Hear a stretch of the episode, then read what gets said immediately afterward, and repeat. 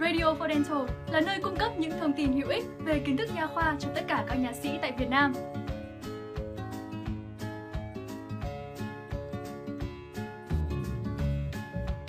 Tủy răng hoại tử với áp xe quanh chóp cấp Trường hợp không sưng Qua nhiều năm, phương pháp chính xác nhằm xử trí những trường hợp cấp cứu nội nhà có tủy răng hoại tử vẫn còn đang tranh cãi.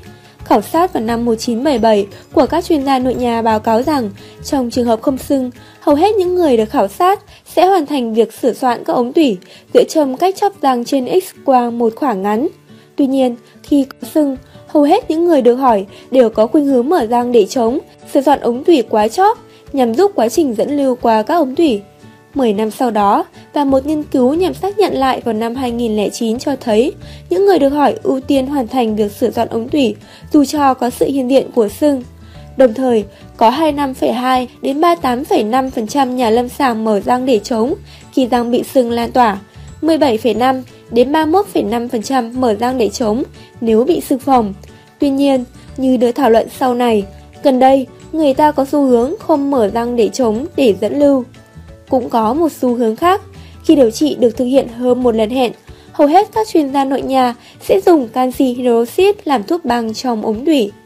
Cần cẩn thận tránh đẩy những mảnh mô hoại tử đi quá chóp răng, bởi điều này sẽ làm tăng khả năng đau, khó chịu sau điều trị.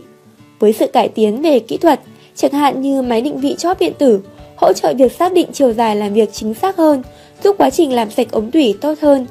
Thiết bị này được sử dụng bởi rất nhiều các nhà lâm sàng và ngày càng phổ biến. Phẫu thuật khoan dẫn lưu Khi không có sưng, khoan dẫn lưu là phẫu thuật khoan thủng xương ổ răng qua vùng vỏ xương để giải phóng vùng dịch mô ứ động gây đau. Phương pháp này được sử dụng trong quá khứ nhằm giảm đau cho bệnh nhân bị đau quanh chóp nhiều và dai dẳng. Kỹ thuật này sử dụng mũi khoan chuyên dụng đi xuyên qua xương vỏ vào vùng xương xốp, thường không cần cắt lật vạt. Việc làm này nhằm tạo một đường dẫn lưu từ vùng mô quanh chóp.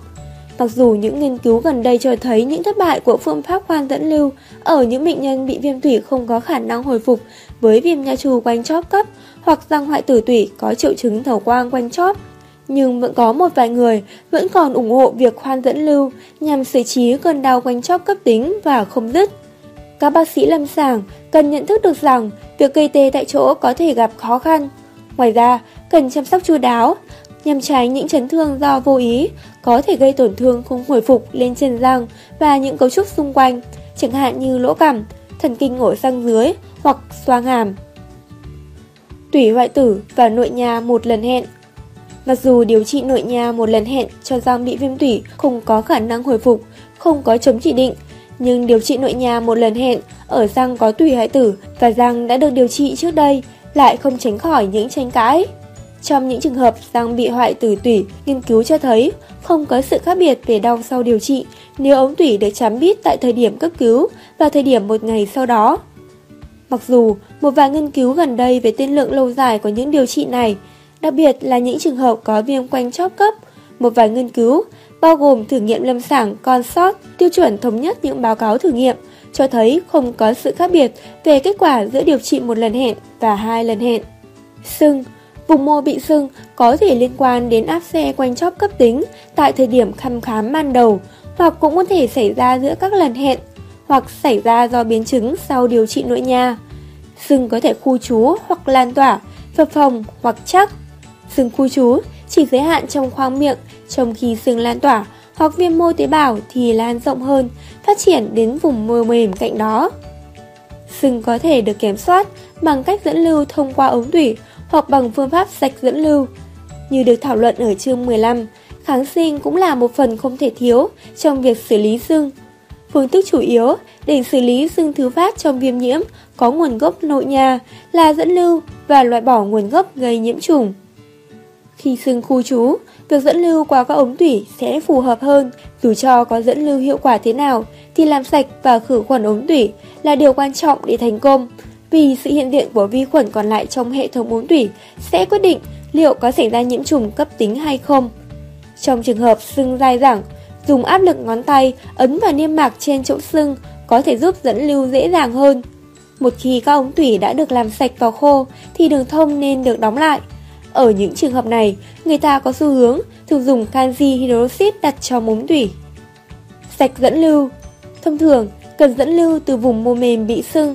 Điều này có thể được thực hiện bằng cách sạch dẫn lưu. Sạch dẫn lưu được chỉ định khi viêm mô tế bào dai dẳng hoặc thay đổi bất định. Một đường dẫn lưu sẽ giúp ngăn chặn sự lan rộng của nhiễm trùng. Sạch dẫn lưu cho phép giảm quá trình tám áp lực trong vùng mô mềm đang bị phù và có thể giảm đau cho bệnh nhân.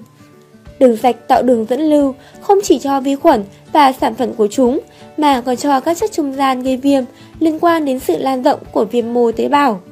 Những nguyên tắc cơ bản trong sạch dẫn lưu Cắt tại vị trí sưng phồng nhất Cắt nhẹ nhàng, xuyên sâu hơn vào mô bên dưới Đi qua toàn bộ tất cả các phần của khoang áp xe Cuối cùng, mở rộng đến chân răng nhiễm trùng vốn là nguồn gốc của bệnh lý. Điều này giúp phá vỡ và dẫn lưu vùng dịch viêm và nhiễm trùng. Để tăng hiệu quả dẫn lưu, vùng tổn thương cần được rửa sạch bằng cách xúc miệng bằng nước muối. Việc ứng dụng nhiệt lên vùng mô nhiễm trùng trong miệng sẽ làm cho các mạch máu nhỏ giãn ra, dẫn đến tăng sự lưu thông mạch máu và tăng quá trình miễn dịch bảo vệ vật chủ. Sưng lan tỏa có thể trở thành một vấn đề cấp cứu liên quan đến tính mạng. Vì sự lan rộng của nhiễm trùng có thể dịch chuyển giữa các cân cơ và dây chẳng bám của cơ, những cấu trúc sống còn có thể bị tổn thương và cản trở đường thở.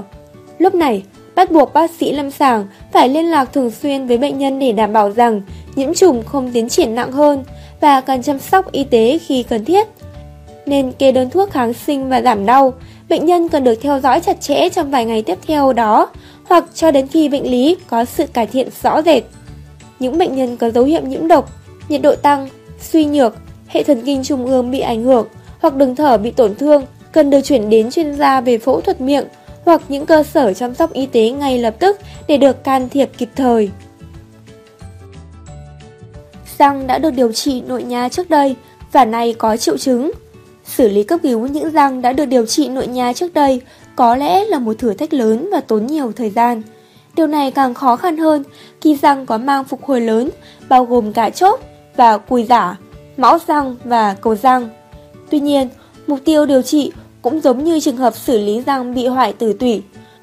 Để tạo được đường vào vùng mô quanh chóp, có thể cần phải tháo bỏ chốt và chất chám bít ống tủy, cũng như làm thông những ống tủy bị tắc hoặc bị khớp. Nếu như không thể làm sạch hệ thống ống tủy và dẫn lưu được vùng mô quanh chóp, thì triệu chứng đau có thể vẫn còn tiếp diễn. Cần đánh giá cẩn thận khả năng, tính thực tế và tính khả thi của việc điều trị lại hệ thống uống tủy trước khi bắt đầu điều trị, vì việc điều trị lại theo cách truyền thống có thể không phải là kế hoạch điều trị tối ưu.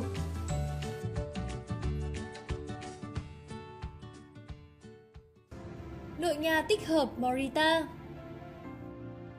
Theo báo cáo review, máy định vị chóp điện tử của MPG Golden và MP Chanter thuộc Đại học Giang Hàm Mặt thuộc Đại học Otago, Dunedin, New Zealand.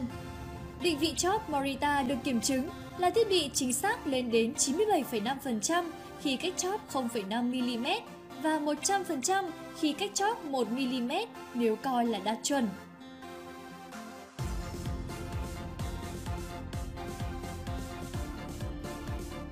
Định vị chóp kết hợp nội nha là một trong những bước tiến mới của cuộc cách mạng điều trị nội nha. Morita sở hữu chức năng OTR thông minh trong việc sửa soạn ống tủy tích hợp đo chiều dài. Đo tự động chính xác cả trong ống tủy ướt và khô. Tự quay lại 90 độ khi gặp lực cản vượt qua giá trị đặt trước. Quay 360 độ khi gặp lực cản thấp. File không đi quá chế độ làm việc đặt trước. Giảm gãy file đến 60%.